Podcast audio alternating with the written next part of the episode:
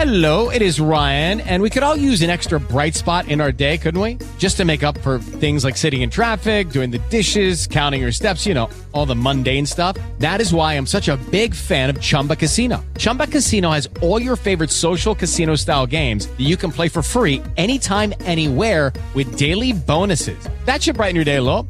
Actually, a lot. So sign up now at chumbacasino.com. That's ChumbaCasino.com. No purchase necessary. VGW Group. Void where prohibited by law. See terms and conditions. 18 plus. Hockey. We're ready. It's time. It's time to get excited. It's time to get fired up. Tomorrow, the season begins. But first, we're going to talk about something else. Right, Russ. So let's talk about John Cusack for a minute. I won't mention the outlet because there are a bunch of trolls and loudmouths, but they tried to attack John Cusack for not being a true White Sox fan, and he can't root for them as a result. Meanwhile, the guy did a movie about him, and he's a Chicagoan, and he's been very vocal on Twitter really about both teams, the entire existence on Twitter. So I thought to celebrate John Cusack and to let the trolls know that just because somebody is a Hollywood actor doesn't mean that they're not truly invested in that part. And he said it was an honor just today to play that part for 8 Men Out. So I'll go with 8 Men Out and just say, that was a tremendous movie. You could probably pick out 10 great John Cusack movies, but it's one of the great baseball movies of all time, so I kind of elevate it even because of that. So I just thought, you know what? Good for him for smacking this guy down a bit. He was a great Buck Weaver. He was phenomenal in the movie. I mean, we're going to go movies. Obviously, Better Off Dead is one of them that's on the top for most of us, but Cusack is a huge sports fan. I mean, you talk about Hollywood actors, right? Paul Rudd.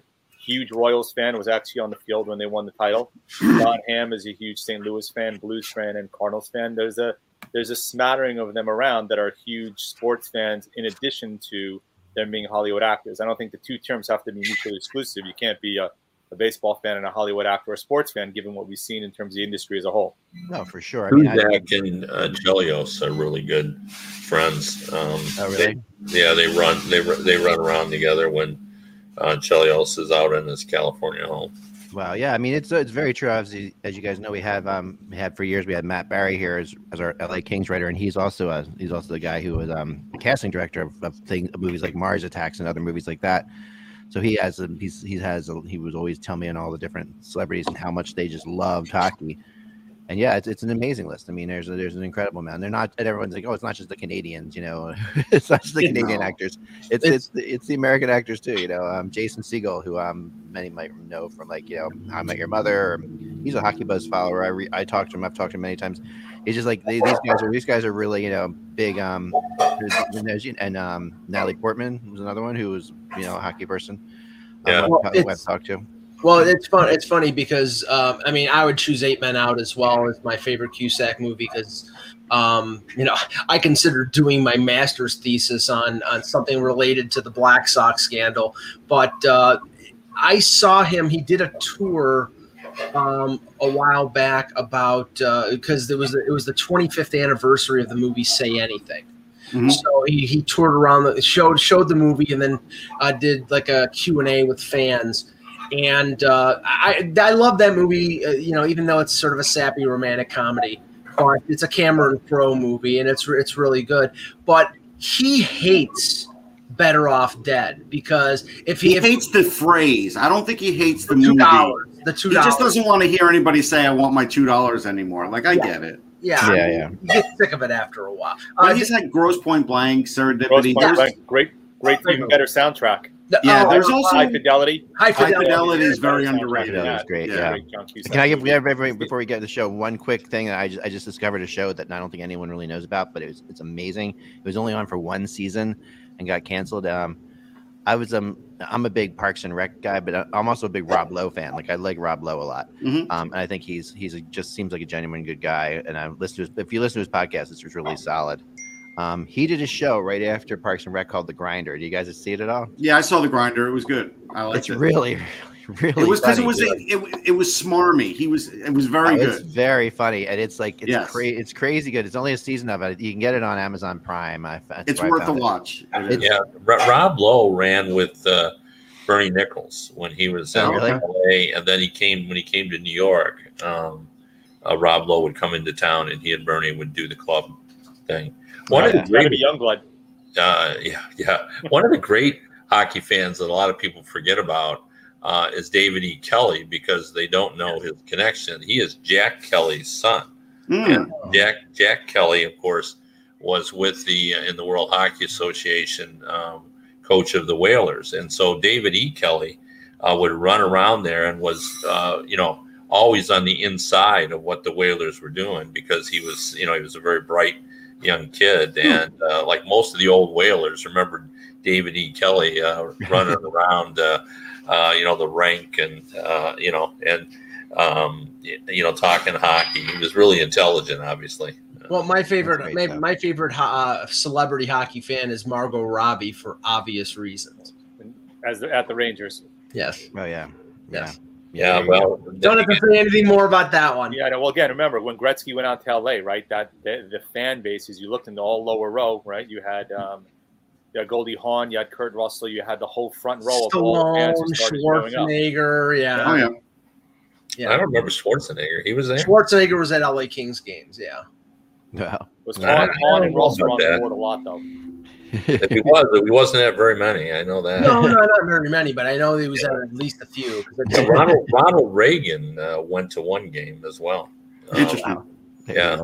The only reason I know that is, I just did Bernie's book, and we spent a lot of time, because Bernie ran with celebrities, talking about who was there, and Schwarzenegger never came up. I'm pretty sure I would have heard about it. So the worst. I'll just say this quickly: the worst scene I have ever seen in terms of people are at a hockey game and something happens.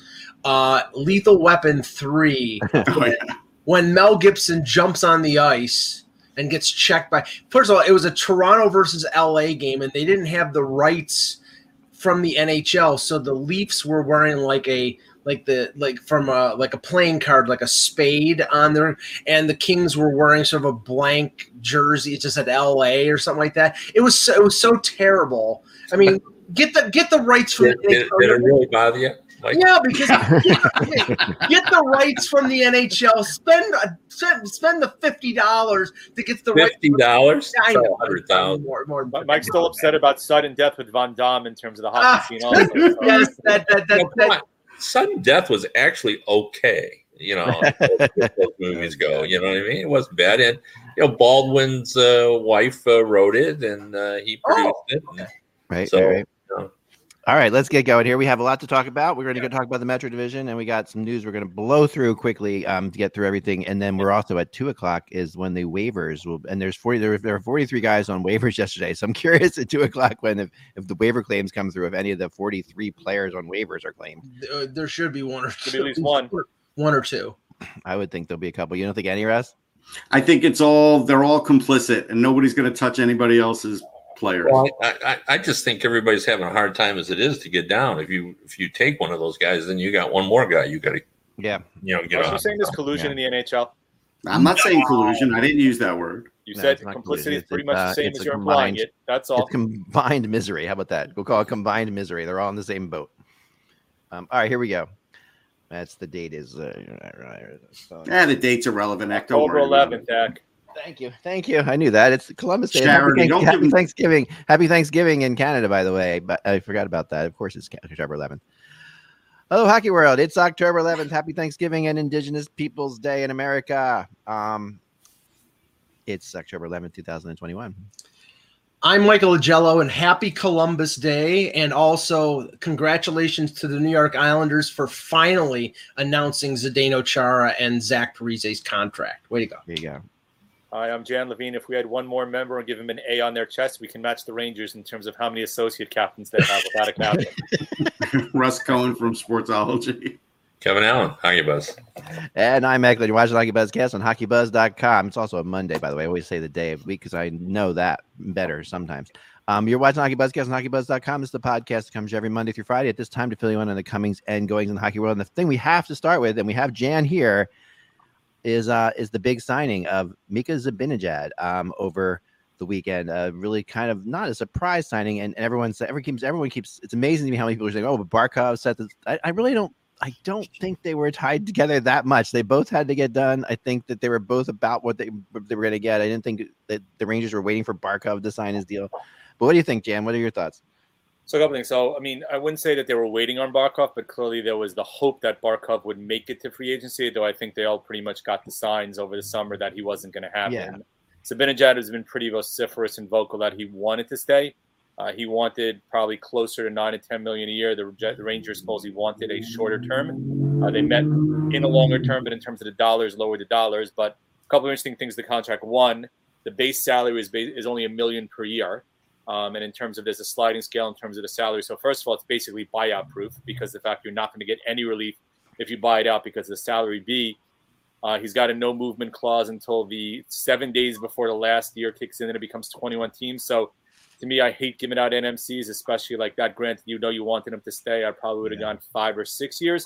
I really thought that if they were going to do that, they might have gone 6 years because in year 7, if you gave him the bonus, the way the salary is structured, you could probably find a team that's looking not to pay a lot of salary but willing to take on cap room potentially if you wanted to get rid of him.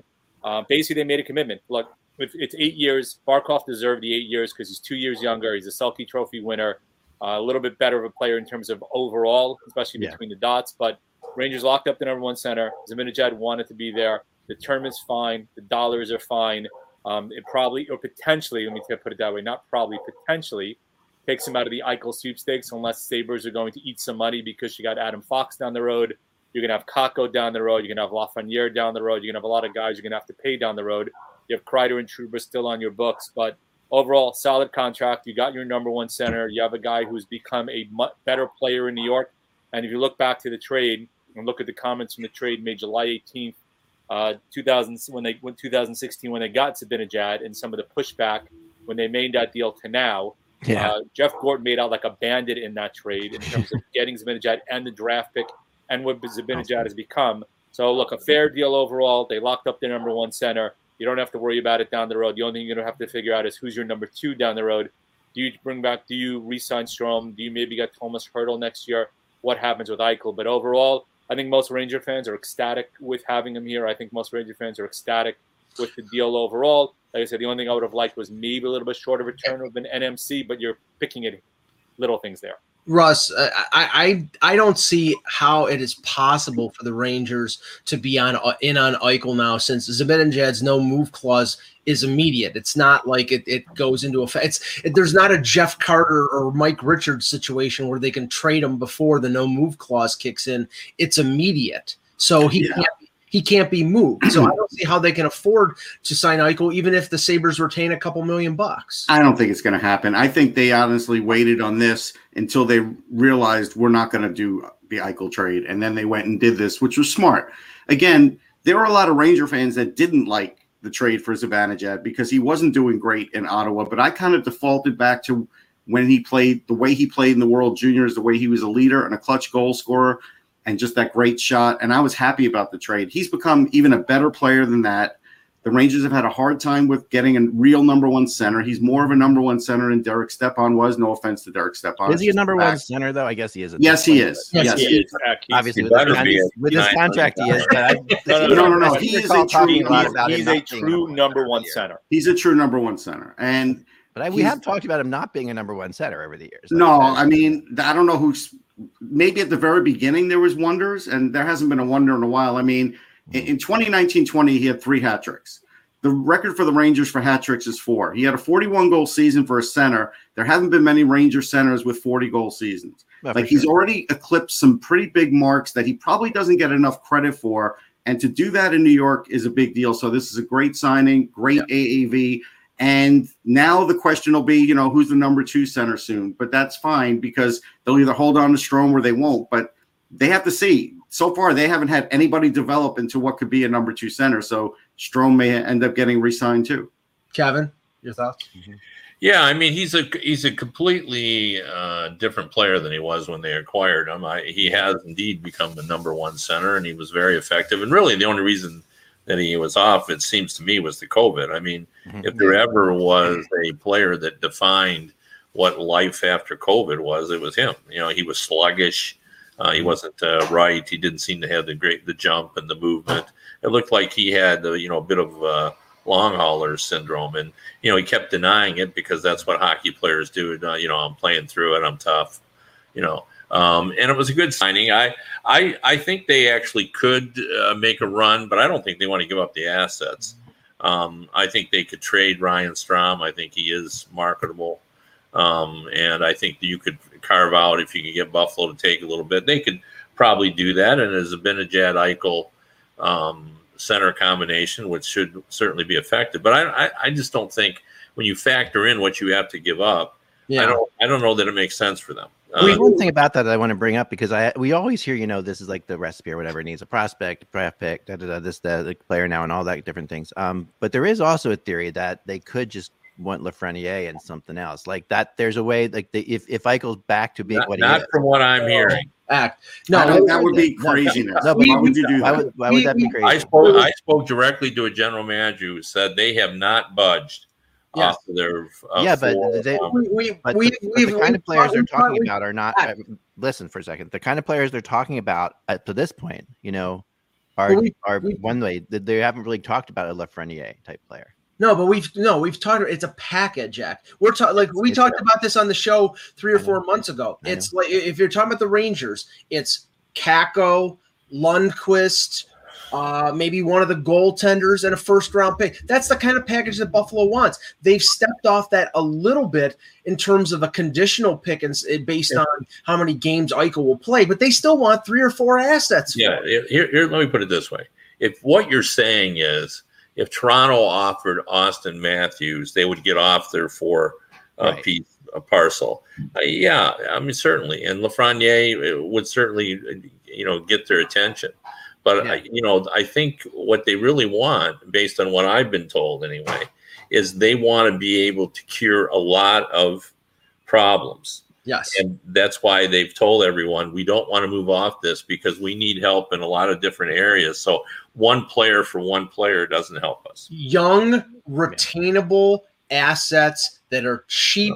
And they are controllable, because nobody right now. Well, it's really nice for one thing. Nobody right now wants to play the Buffalo Sabres. Exactly. Nobody. No, nobody wants to make that kind of trade right now. I mean, the reality is things are. We all know what they want. Play for the Sabres. Nobody wants to be there right now. That's what he's saying. I get that too, but that doesn't necessarily matter when you're right now. It doesn't matter for some players when they're traded. It does. Like some players have no movement clause. It does when you become a free agent. Lafreniere doesn't have a no movement clause. Lafreniere doesn't have a no movement. Of course he doesn't. But never mind. Just move on. Just because he's 6 years away from unrestricted free agency doesn't mean that if he gets traded, he wants to go to Buffalo. Right now, Buffalo is a tire fire. That's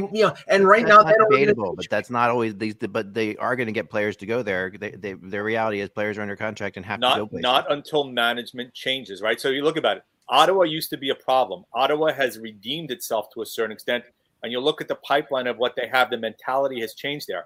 Buffalo, it is not, and that's part of the problem. It's an optic thing also right now, more so than anything else.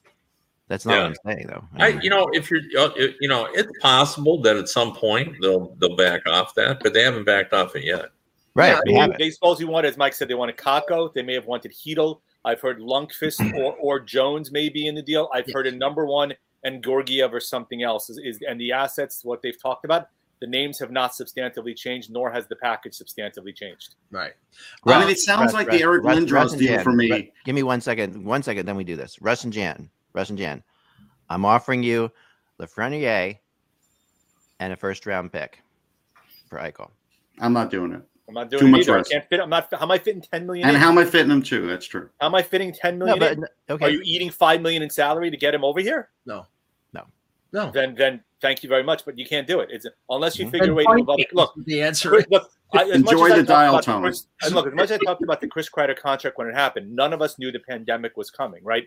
That contract now, honestly, is an albatross because they would probably love. I'll take that. I disagree. I don't think it's an albatross. I'll take that contract and help you out. And now what? No, not doing it. Thank you. Heck, they want multiple assets. I know what they want, Mike, but they're not. I wouldn't even want it because he has to go through a surgery. I don't know what he's going to be like after the surgery, and then I don't know how long his career will last because of the surgery. I don't know any. If let's just take the surgery. If he goes through the surgery and he returns and he's 100%, and they know that he tries out for everybody. Okay, now what are we talking about? Well, if he's got 10 goals in 10 games after he comes off of the surgery, call me then.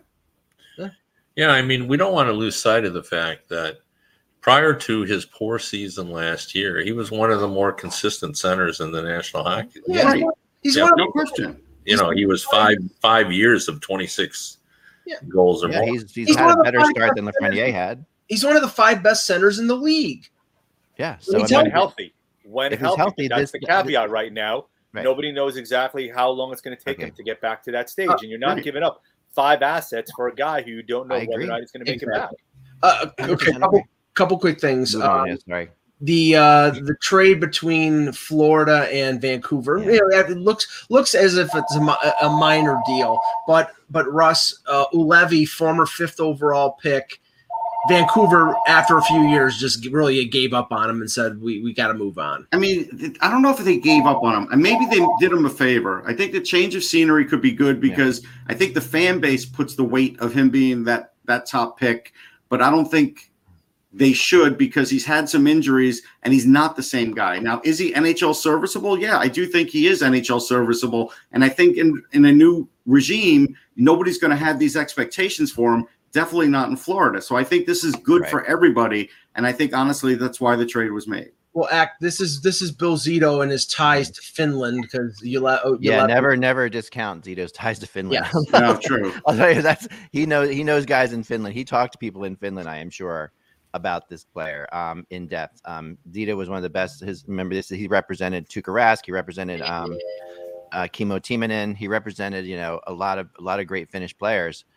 And he knows, and every summer Zito goes to Finland and spends time over there with people. And this is why, when they used to joke around in Columbus all the time saying Kukulainen, is picking all these Finns. I'm thinking that might be Zito bringing those Finns in, It's just as much as, as that's how Zito met Kukulainen through the Finland connection, but there's no question that he loves Finnish players. And if he has some of his scouts who are over there, he used to work for Acme Sports, which was his agency, who were probably telling him about this kid way back when, that you should try to get a hold of this kid, to the agency.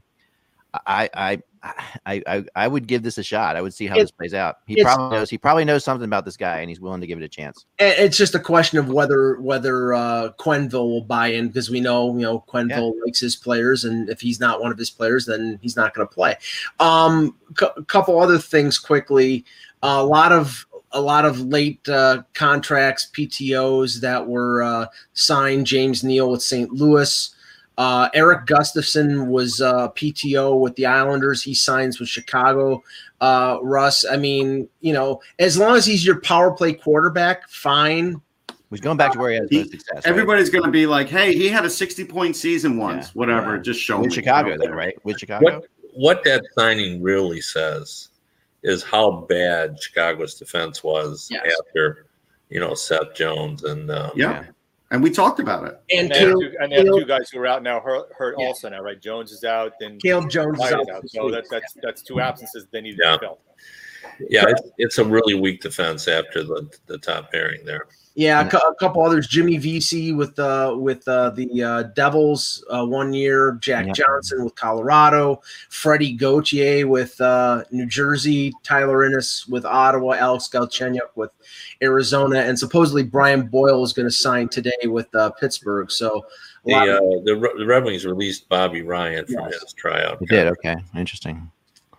I hope he finds a place somewhere. I hope Bobby Ryan finds a place. Yeah, I think everybody does, including the Red Wings. They really are fond of him, but I think ultimately they decided if they were going to make an addition to their roster, it should be a rookie. I mean, they are a rebuilding team. Yeah, that makes total sense. I'll say it like this. If Jack Johnson got a contract, and we're assuming it's not to just give him money because of his problems, but because of his toughness and the fact that, he'll mix it up, Bobby Ryan should get a contract way before Jack Johnson. That's just in my estimation. Yeah, although I did hear, and who knows what this means, but I was told from someone who was there that he played pretty well for them.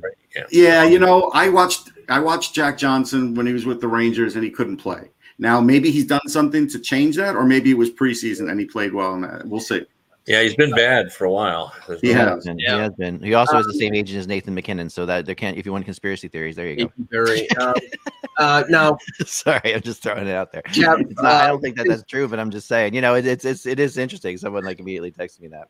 This shouldn't be a big surprise, but John Cooper gets a 3-year contract extension. I mean, you know, he won 2 Stanley Cups. I'm surprised, you know, they didn't basically give him the key to the city.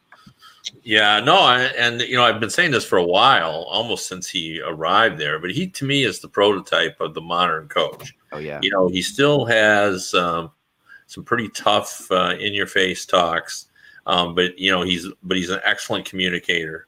I think he's one of those X's and O's guys. He's very modern in his approach. I think he uses advanced stats the right way. Like he does it, you know, the right way. You know, he's still kind of old school in his mentality, but very modern in his approach. And it really works there. I think guys find him interesting. I don't think they get bored with him. I mean, players don't speak out against him when they leave and say, boy, I hated that coach. You never see anything. I just think that's the model you want for a coach now is just the way he does things. And from what I understand, he has a great relationship with Brisebois where, you know, there's some give and take on players. And that's what you want. Like, you know, the GM's still got to be in charge. There's no doubt because someone needs to make the final decision and you don't want a wishy-washy guy. But I think Brisebois takes into account what Cooper's opinions are. I've watched some press conferences, Kevin. You could really see where Brisebois does that. Like, it's just the way he talks about Cooper, there's so much respect there that he definitely runs everything by him, and they do come to sort of an agreement. And contrast that to, you know, the way, like, Quenneville has operated through the years, or Mike Babcock. Right. Who, you know, whatever, you know, when Ken Holland, when he was in Detroit, would bring a guy in, he was never quite sure what Babcock was going to do with the guy, you know. Right.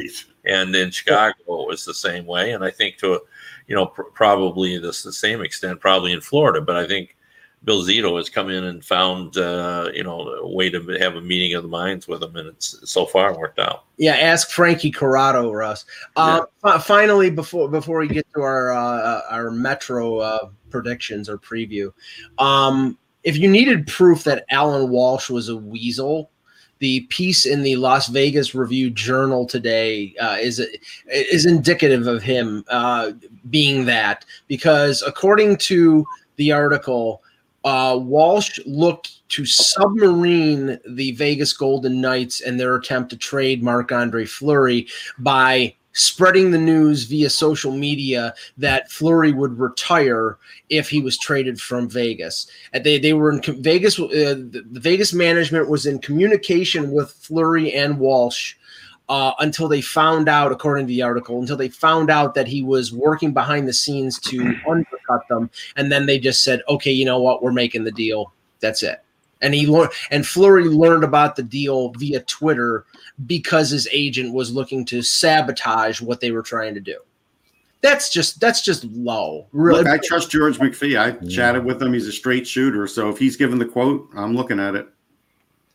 It's just, I mean, really, it's just, come on. Yeah, interesting. All right, so let's get on to this crazy division that we call the Metro division. There's no way we can be all on the same page with this one. This is like, there's no way that I'm on the same page with myself hour to hour on this one. Like this is. Like, I think we can all be on the same page for one thing: the Columbus Blue Jackets are 8th place. Anyone have an issue with that? Nope. No, I don't. All right, let's end that there. I agree with you. It's also, you know, it's something, you know, I don't want to do that because I always feel like everybody thinks something's going to happen. But this one, I'm actually going to agree with all of you. So just mark this moment down. Yeah, Mr. Counterintuitive, because I'm actually going with you on this one. All right, so let's move on to the to 7th, because 7th gets a lot harder, or does it? People are all obviously. I'm gonna. The elephant in the room here is the New Jersey Devils, right? Look at the New Jersey. Yeah, that's what I'm thinking. I'm thinking the you know, the obvious choice is the best choice. So. Right. Yeah. Sometimes the obvious is the best. Like Kevin, as you always tell me, you know, there's always going to be a team that's going to like surprise the hell out of us, right? So this is absolutely. And a lot of people are when I've been around reading and listening to New Jersey comes up today. today. What's his name? Our good friend who does the 30 and 30 podcast with Elliot Freeman. Jeff Merrick. Jeff. One of my guys I respect the most. He comes out and says he thinks the Devils are the surprise team, right? So he. Well, and the news came out today that Mackenzie Blackwood apparently in the next few weeks will get the vaccine. So I'm not sure the reason why of the sudden change of heart, but that will. But he's still going to miss games. He's going to miss games until those next few weeks, and then after his second vax, he's going to miss games. And so I think it's too much for the Devils, and I'm putting him in that spot. Did they explain the delay in getting that? Does he has to muster the courage or what? They didn't explain. The report just said it. He said in the next few weeks. It didn't say why. Why. Here's what a New Jersey source told me that this is why. Blackwood said in his media. This was a text. And Blackwood said his media availability yesterday that he is leaning towards getting the vaccine in a few weeks. The people they had working him basically to do this were his mother. Who we talked about. There was a Zoom meeting last week between Josh Harris, Dave Blitzer, Tom Ruff, Nico Herscher, Mackenzie Blackwood, Blackwood's mom, and Tom Fitzgerald. They were just to try to convince him to do this. They had like a Zoom meeting about this. Can you imagine all of that? My dad would just sit me down and said, "Go get the bleeping vaccine." That's what my dad's a calm guy, but that's what he would do. Imagine being on a business Zoom meeting with your mom. No. Throw that out there for a second. It's a weird thing. Eric calls me up and says, "Zach, we're going to talk about the bloggers today. I have Mike here, I have Kevin, and I brought in your mom." In my family, it was the exact opposite. I had to convince my mom to get the vaccine. Right. Anyway, we're not going to talk anymore about vaccines. We promised no vaccine talk, but this is an issue with the Devils. So going back to the Devils, I know why he's saying that. I've said all along that beyond the Columbus Blue Jackets, and there's even a little hesitancy with me about the Blue Jackets. I think every other team has an okay chance of making the playoffs. Yes, even the Devils. I mean, the Devils are going to be better. There's no doubt. They've made some nice off-season acquisitions. It's possible. But someone's got to finish seventh, and I think the track record of those other teams, and, the Rangers are on an upward trajectory. There's no doubt about it. Yep. The Islanders are good. I think, the Flyers did the most of any team in that division to improve in the off-season. So by process of elimination, I got the Devils there, but I'm not comfortable with that. If you go to MGM odds, they all have a chance. Everybody but Columbus has a chance, right? The interesting thing about the odds makers feel that way too, because the odds makers have I won't tell you their order yet, but from 1 to 7, they have the top team at 97.5 points as the over under on points, right? The top team in the division, 97.5, and the Devils, who they have at 7th, at 88.5. So that is only a 9-point difference between 7 teams. That's crazy when you think about it. That does have the Devils 9 points out, but that is a 9-point difference between 7 teams. So this is so crazy tight. Well, I'll step, because I think we're in general consensus of the bottom two based on what we just said. I'll stick my neck out for the 6th place and pick the Washington Capitals. And Mike, that's my 7th place actually. So we were on general. I'm not a Devils 7. I'm not Devils. I am not Devils in 6th. I'm not Devils in 7th. I am Capitals in 7th. Okay. Continue on your thought on the Capitals. Right. Okay. Unless Samsonov has a big year, I mean, they went to Vanacek mostly last year and then had to rearrange to get him back from Seattle. I'm concerned about the absence of Backstrom. I mean, from what I heard, Ovechkin's injury is not very serious. So it's, but without Backstrom, and I don't like their defense. I'm just not. I'm starting to be convinced that they've crossed the Rubicon. That they're on the down slope rather than on the up slope, or rather at the top. So I'm not 100% convinced. They have a lot of talent there, but older talent. But I think they're going to finish out of the playoffs, and I picked them 6th. Kevin, 6th. I thought you were 7th. No. No. Capital 6. Bro. You have them 7th. Okay. I have them 7th, yeah. Although Mantha is really good and young, and they do have some good young players too. But go ahead, Kevin. Yeah. Yeah, I mean, so we're talking about now the Devils and you're putting the Devils in six. Six. I actually have the Penguins. You have the Penguins. Okay, all right. Yeah, and I haven't changed on that. I took them in my early pick as following. They haven't done anything. You know, in that division, you got to reinvent yourself. Yeah.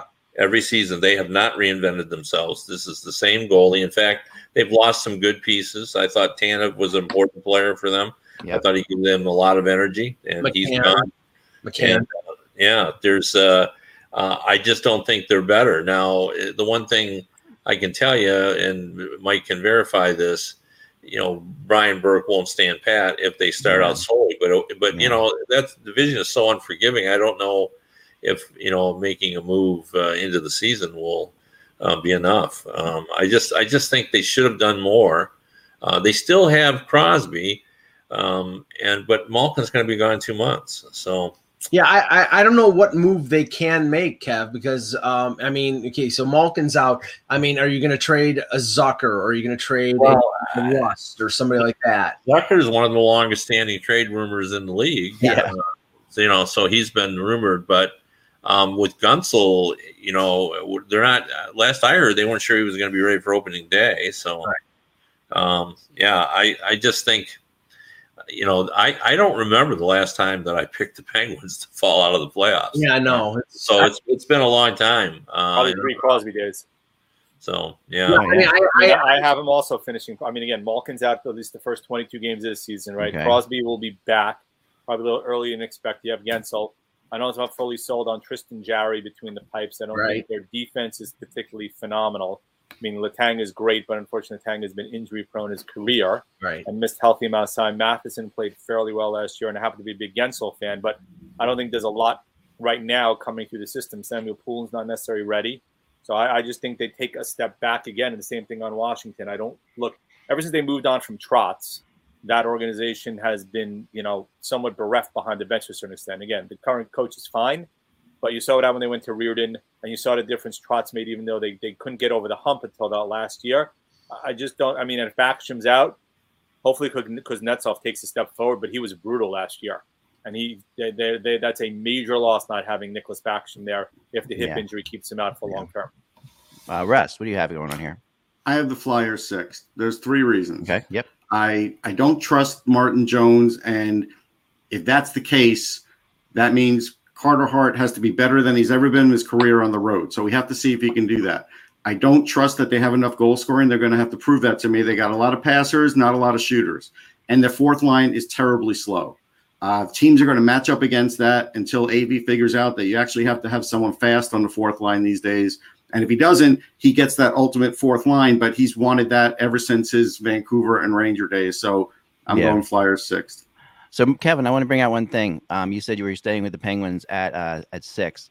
You actually had the Penguins at 7 in our way too early prediction. Oh, I moved them up. You moved them up. Right. You had the Devils at 6. Oh, well, I guess I didn't remember that because I knew I had them down in the bottom. Well, they were ridiculously early end of July predictions, but it is interesting to look back on it and see. Yeah, well, and I can make a case that the Devils are better than the Penguins for sure. Yeah. So, and Russ, I like your logic actually for the Flyers a lot there, and I that's why the Flyers have moved down on my list. And I know I'm going to take heat for it, but I'm just being honest. To number 5, I'm moving the Flyers to 5. So moving up to 5, so my bottom, I start with Columbus, then Washington, then New Jersey, then the Flyers. The Flyers at 5, and really all because of the same exact things that Russ said. I do have a little more faith in their scoring than you do, which is maybe why they're 5, not 6. But I don't have faith that you should be putting all of this on this much pressure on Carter Hart without a backup that he doesn't have to worry about. If Carter Hart can't have to think he has to win every freaking game he's in there all the time, or else not gonna make the playoffs. So I'm with you on the Carter. Otherwise, and it's a shame because it's a tragic flaw in a way. It is, and it's they did so much great stuff to fix the defense. They did so much, but man, watching Martin Jones, I just don't see it. And if I was them, that pick would change from 5 to 3.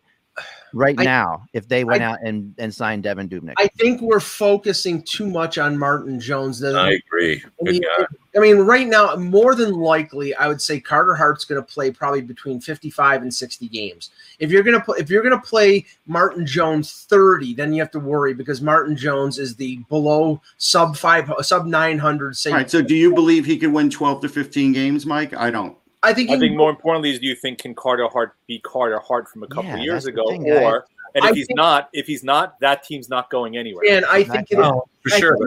Let me say this: I don't care what team we're talking about. If their number one goalie doesn't go well, they're not going anywhere. Right, but this impacts the number one goalie. Like, but if you have a good backup, you can make up some of what you might not get of your number one. Not really, but do you trust Martin Jones to step in and be look? Montrose's got it with Jake Allen right now. I'd much rather have Jake Allen between the pipes than Martin Jones. But Jones impacts the number one in my estimation. That's the problem here. Go ahead, Kev. Sorry. Well, I was just going to say, when they got Martin Jones, you remember what I said? I said, look, Martin Jones deserves another chance, but not with a team like the Flyers. You know, he should have been with Arizona or Brighton or whatever. Not a team where it really matters, and you know it matters with the Flyers. So I know he's to me that's a hurt, that's a negative on that. But put it this way, if they had gotten Antti Raanta as opposed to Carolina, you'd feel a lot better about the goalie situation. Yes. Even though Ranta's hurt, because Raanta has been a better goalie historically in the last couple of years. But Devin Dubnyk's out there. I'm just not. Yeah, I'm not convinced that Martin Jones will be the backup goalie by the end of the season. There's no evidence that you might be right. No evidence, and Devin Dubnyk wants to play anymore because of his situation, his family situation, or whatever was going on the last couple of years. True. But you know, Carter Hart's task will be a lot easier than it was last year because Philadelphia upgraded so much on defense that they actually have a defense that is pretty decent. Yeah. So, you know, if they limit shots on goal, if they're better defensively, if they're like an Elaine Vigneault team, then I think that they're – and I had them fourth. I had Pittsburgh fifth, and I had them fourth. Well, we got to see him on the road, Mike. Carter Hart on the road, that's for, you know, more games than he's usually played. We got to see. There's a justifiable reason for skepticism. I will grant you that. And that's why I picked them no higher than fourth because, you know, there could be hiccups. And, you know, if they get a 500 record out of Martin Jones, then they should consider themselves successful. But I think there's enough talent there that they're going to probably be the one of the two wild cards in the East. All right, so Kevin, who do you have in this next spot then at five? At four, yeah. At five, it'd be four, right? Because you just did Pittsburgh was at six. Well, I've got Washington there. Washington five, okay. Yeah, I've got them falling out of the playoffs. Just, you know, I just feel like they've gotten a little stale for all the reasons. Backstrom's injury or really just what's left over from the surgery. You know, that just hasn't gone well. And, you know, that affects obviously Ovechkin. I actually like their goaltending a little bit more. I've been following what's going on there, and there's been a real healthy competition there. And it sounds like both of them have played pretty well there. Really well. Yeah, and training camp. So I think they feel pretty good about that. But, you know, this division is tough, and I don't think that they've injected enough into that team to give them the edge they need in that division. So, I mean, we'll see. I mean, they've got one Russ has talked about him a lot. I'm drawing a complete blank here. The center. Connor McMichael. McMichael. They've got him. That, you know, I think with Backstrom's injury, you know, I think he's got an opportunity there for him to kind of show what he's doing. But I've also read that people think it's too early for him, so we'll see. Okay, so interesting. So I'm trying to see where you had the Capitals before, Kevin. You had them in this spot, yeah. So same, you kept it the same place there. Jan, who did you have at five, and who did you have at four? Actually, no, I changed that around. You had Capitals at three. I did. Yeah, I moved it down. Okay, yeah. Jan, your fifth pick? I think I had Pittsburgh at four and Philly at five. Okay. Rob? Philly at five, okay. Five, I have Pittsburgh, but I think there's possibility for five playoff teams out of the Metro. I do. But with Pittsburgh, I think when Crosby is back, they could put Drew O'Connor with him, who's been scoring regularly in the preseason. He was a scorer at Dartmouth. The Penguins have a way of getting these guys on their team that have one good ability, and his one good ability is he has a great shot. You put him with a guy like Crosby, he could score 15, 17 goals. And now we're talking about like who the hell's Drew O'Connor, 2 months into the season. Right. Those kinds of things have kept them alive and kept this playoff streak alive. And that's why I can't count them out yet. So I'm doing a 2014 50-man draft, and I drafted Drew O'Connor. So I like hearing that. Thanks, Russ. There you go. Yeah. All right. He's the new Brian Rust, by the way. So there we go. I'll take it. The new Brian Rust right now. It could be. Yeah. So to me, this is where I put Pittsburgh Penguins at 4 as well. Like you guys did. I do think that the Penguins and Flyers is going to be a tale of goaltending. Whoever finishes 4, whoever finishes 5. To me, that's sort of where I see it.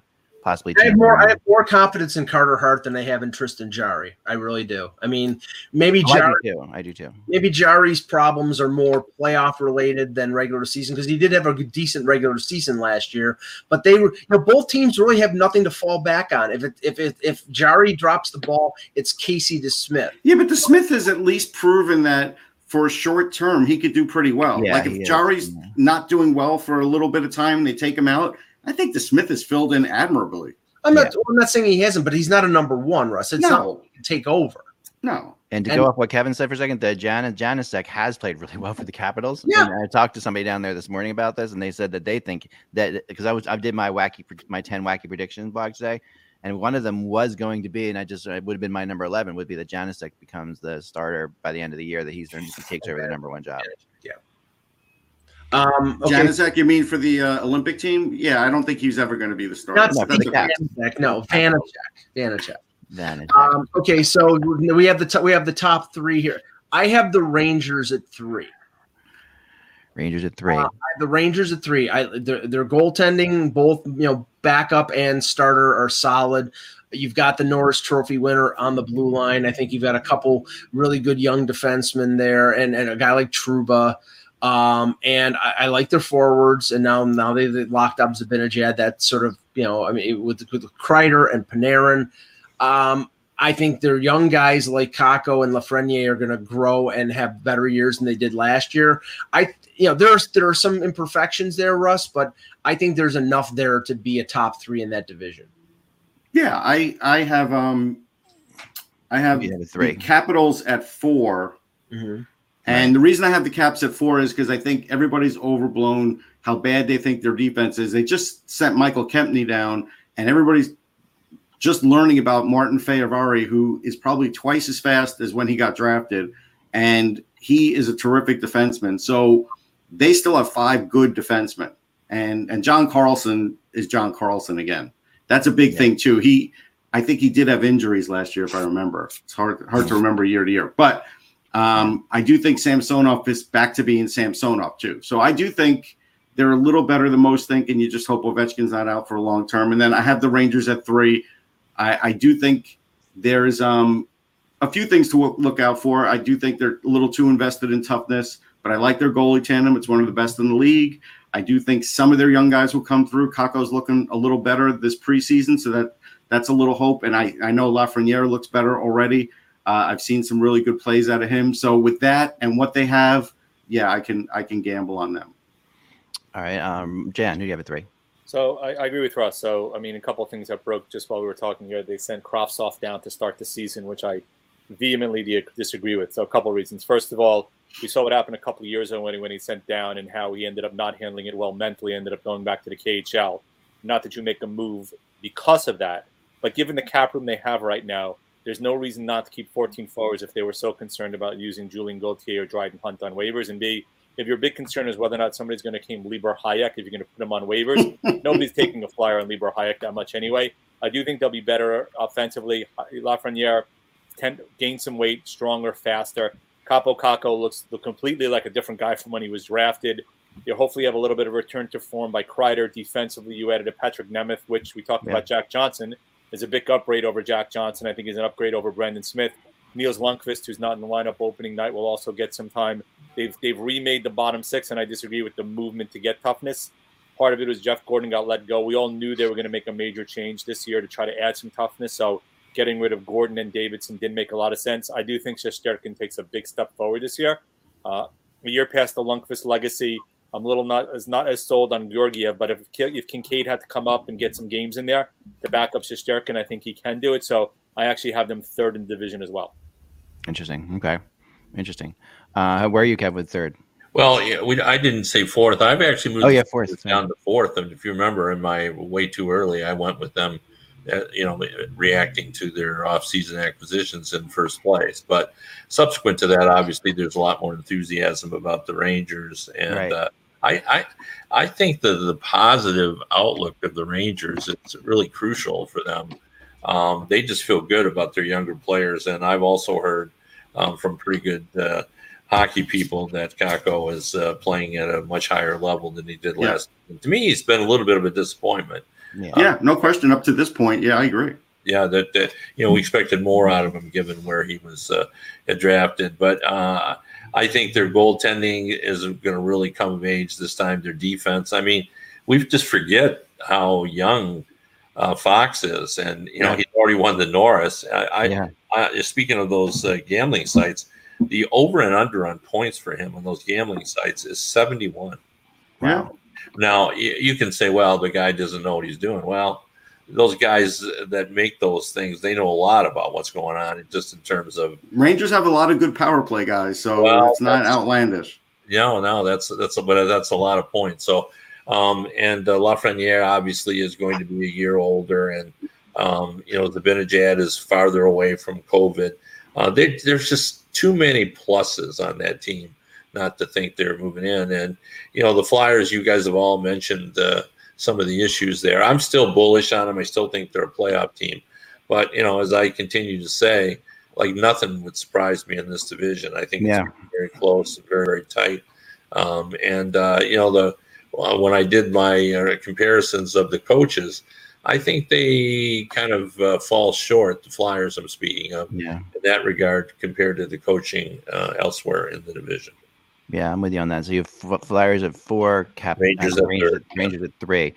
All right, my number 3 is the Carolina Hurricanes, who it's a really hard team to predict. Like, I could put them anywhere from 1 to 3. Like, I go back and forth in my head. Like, I honestly think they could win this division. These top 3 teams are all kind of really close to me. The only thing I'll say about Carolina is, the loss of Hamilton is going to affect them. There's no question about that. And I'm not the hugest Freddie Anderson fan. So, we'll see how that plays out. No, I'm not talking against it, but I'm just saying, but I wasn't a big fan of their goalies before either. So I really can't change that. As you guys know, I always underestimate the Carolina Hurricanes. I don't know what it is about them. I can't Lynch, I just can't get right into them into my head as good as they are. They're better than I think they are all the time, and they always finish higher than I think they will every year. So I should not be putting them at 3, but I am. I'm putting them at 3, and I like the Kokoniemi pick up a lot. I think that's going to be. I can't wait to see what he does there when he's freed from that Montreal circus. So they could be number 1, but I'm going with number 3. Number 2 for me is where I put the Rangers, and that's and I think. But those, and I think that one of the most interesting things this year will be the combination, the battle between Sorokin and Shesterkin. I think that those two goalies, to see who comes out on top of, as this year plays out, is going to be fascinating. I'm about to do a blog that's who's better, like right now between the two. There's of them. A shock with that when it comes to Sorokin. Yeah, we know you're. Wait, let me fall over. Hold on. Okay, I picked myself. But you're Sorokin for the Vezina and for the Hart. All right, but if you go to MGM's site, I was on gambling sites, and I was trying to see what where they had these guys in there as far as prospects of winning the Vezina, and I think Shesterkin, he's I forget what it was, but it was ridiculous. Like he's definitely a good bet. If you want to throw some money down on Shesterkin to possibly win the Vezina, it's possible. It is possible he could win it. I'm watching him play in the preseason this year. He just looks even better than he did before to me, and he really has. He's the thing I love about the Rangers, and by the way, even though I have them coming in second, I want to mention that in my top 10 wacky predictions, I do have the Rangers winning the Eastern Conference and going to the Stanley Cup Finals. Okay, so right, they are. Here's the Eck curse. No. Thanks, Zach. I'm blaming you. I'm just saying no because, and this is the thing, their lineup plus Gerard Gallant, Gallant's style needs to have fast young players to play it, which he has.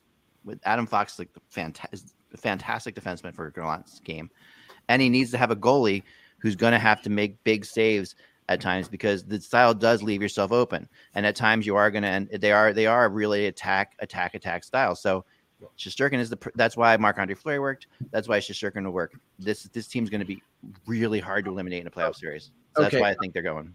I have Carolina at 2. Even though, I was a Freddie Andersen backer for 4 of the 5 years in Toronto. Last year he was not good, and then he got injured. I think their combo of Andersen and Raanta is a significant upgrade over Reimer and Mrazek, because Reimer was pretty much a zero there. Their defense is not as good as it was, obviously losing Hamilton, but it's not terrible. It's it's like you've got Slavin, Shea, Pesci, Cole, Bear, and probably the number 6 is the weak spot, because it's probably going to be Brendan Smith.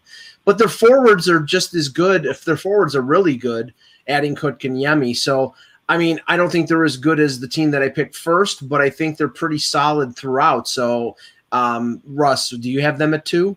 Or you have I had the Islanders at 2 because 2 reasons. The road trip, and the fact that Barry Trotz just said today that Semyon Varlamov is just resting. Okay, Barry, that's great. And he's skating. And he could be back in a little bit, he would think. All right, come on, guys. He hasn't played at all in the preseason. He wasn't in training camp. If you start him without even playing a minute of a game, I'll fall over, because I just don't think they're going to do it. Going on here they don't want to talk about. Yeah, well, whatever it is, it's just these quotes are ridiculous.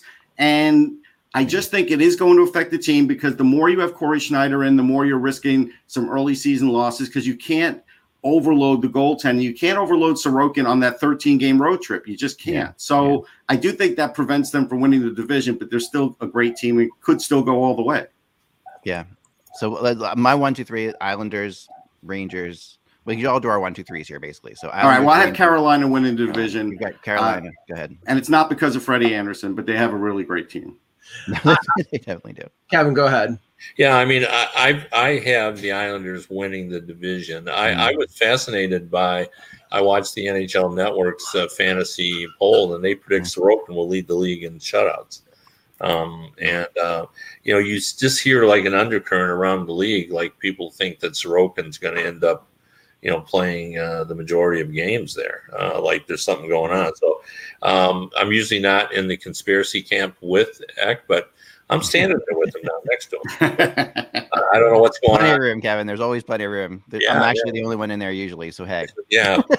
So, I don't know if there's anything going on, but it does seem a bit odd that people are sort of acting like this is going to happen. I love Carolina's team. I actually think their defense is better than a lot of people do. I think Ethan Bear knows what his limitations are. I think he's been really nice addition to that as well. And the Rod Brindamore factor is very important. He's an excellent coach. He, it's the old school trick of he's always able to get the most out of his teams.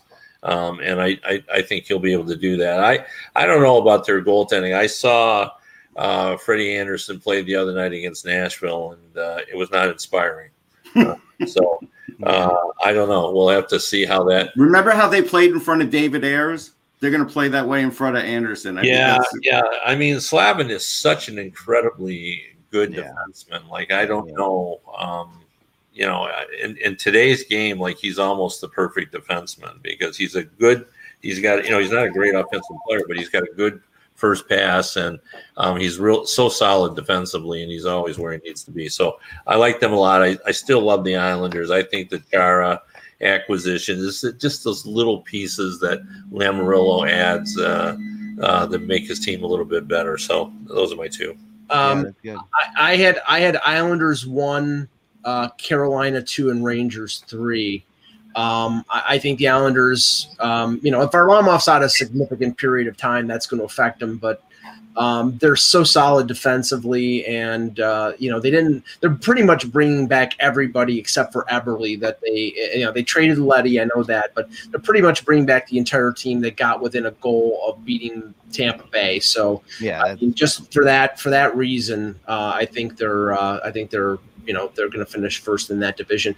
Just breaking news, Zach, because we have the waiver. Yeah, real quick, Jan, 1, 2, 3, and then we'll go. Sorry, so in terms of 3, I already told you was the Rangers.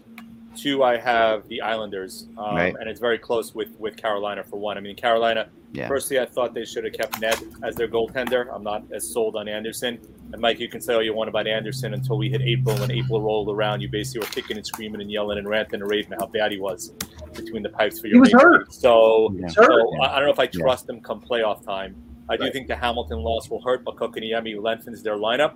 The interesting part is going to be is whether or not they re-up Trocheck to be their number two seed down the road, or what they do. Kostal signed for a couple more years as their third line center. But I do think it's close between them and the Islanders.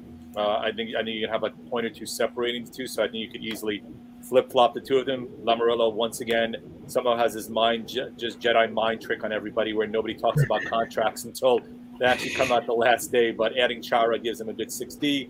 Parise is a guy they've wanted for years, gives him a nice third liner. The interesting part I want to see, and the thing that may hurt them, I want to see what they do with Oliver Wahlstrom, because there were rumors he was going to go down to the AHL and had a pretty brutal camp, and they need his scoring up front with Bouvier for them to kind of hit the next level.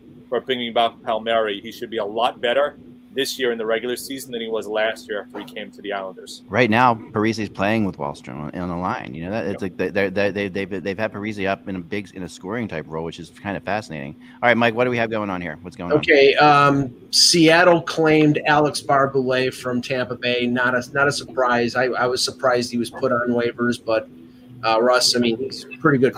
No, he's a good player. Kid could score. He's a decent skater. It's funny because I'm glad that I'm wrong on this, because on another show that I do, Locked on Flyers, it's called, I said Seattle should take him because he's better than some of the guys in their lineup. Yeah. So they've made themselves better here. Of course, Montreal claims Adam Brooks off of the Leafs, which means that Adam Brooks will play against the Leafs in the season opener on Wednesday, so he doesn't have to go anywhere. The Flyers claimed Patrick Brown. I have to say, I don't know who Patrick Brown is, and that's I don't know him.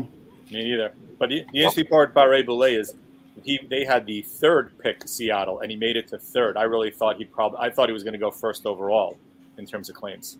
I think Patrick Brown played for Carolina, but I'm not 100% sure. I'm just looking him up right now. Yeah, I don't know. No, Vegas. He was with Vegas. Okay, formerly with Carolina, 2 years in Vegas, only played.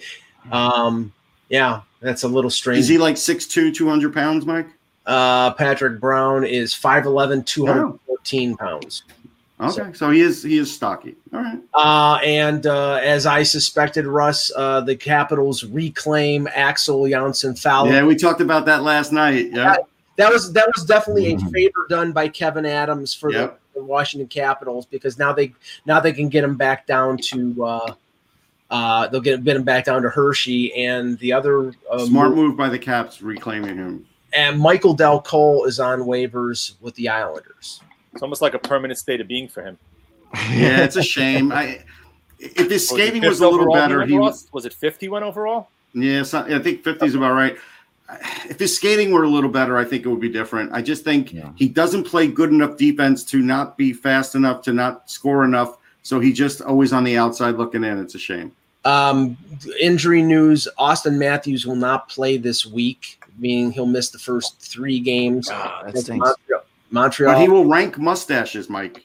He will rank mustaches. He's always like the killer guy on opening night. Like he's an opening night killer. That's true. He's always had these incredible goals his first game.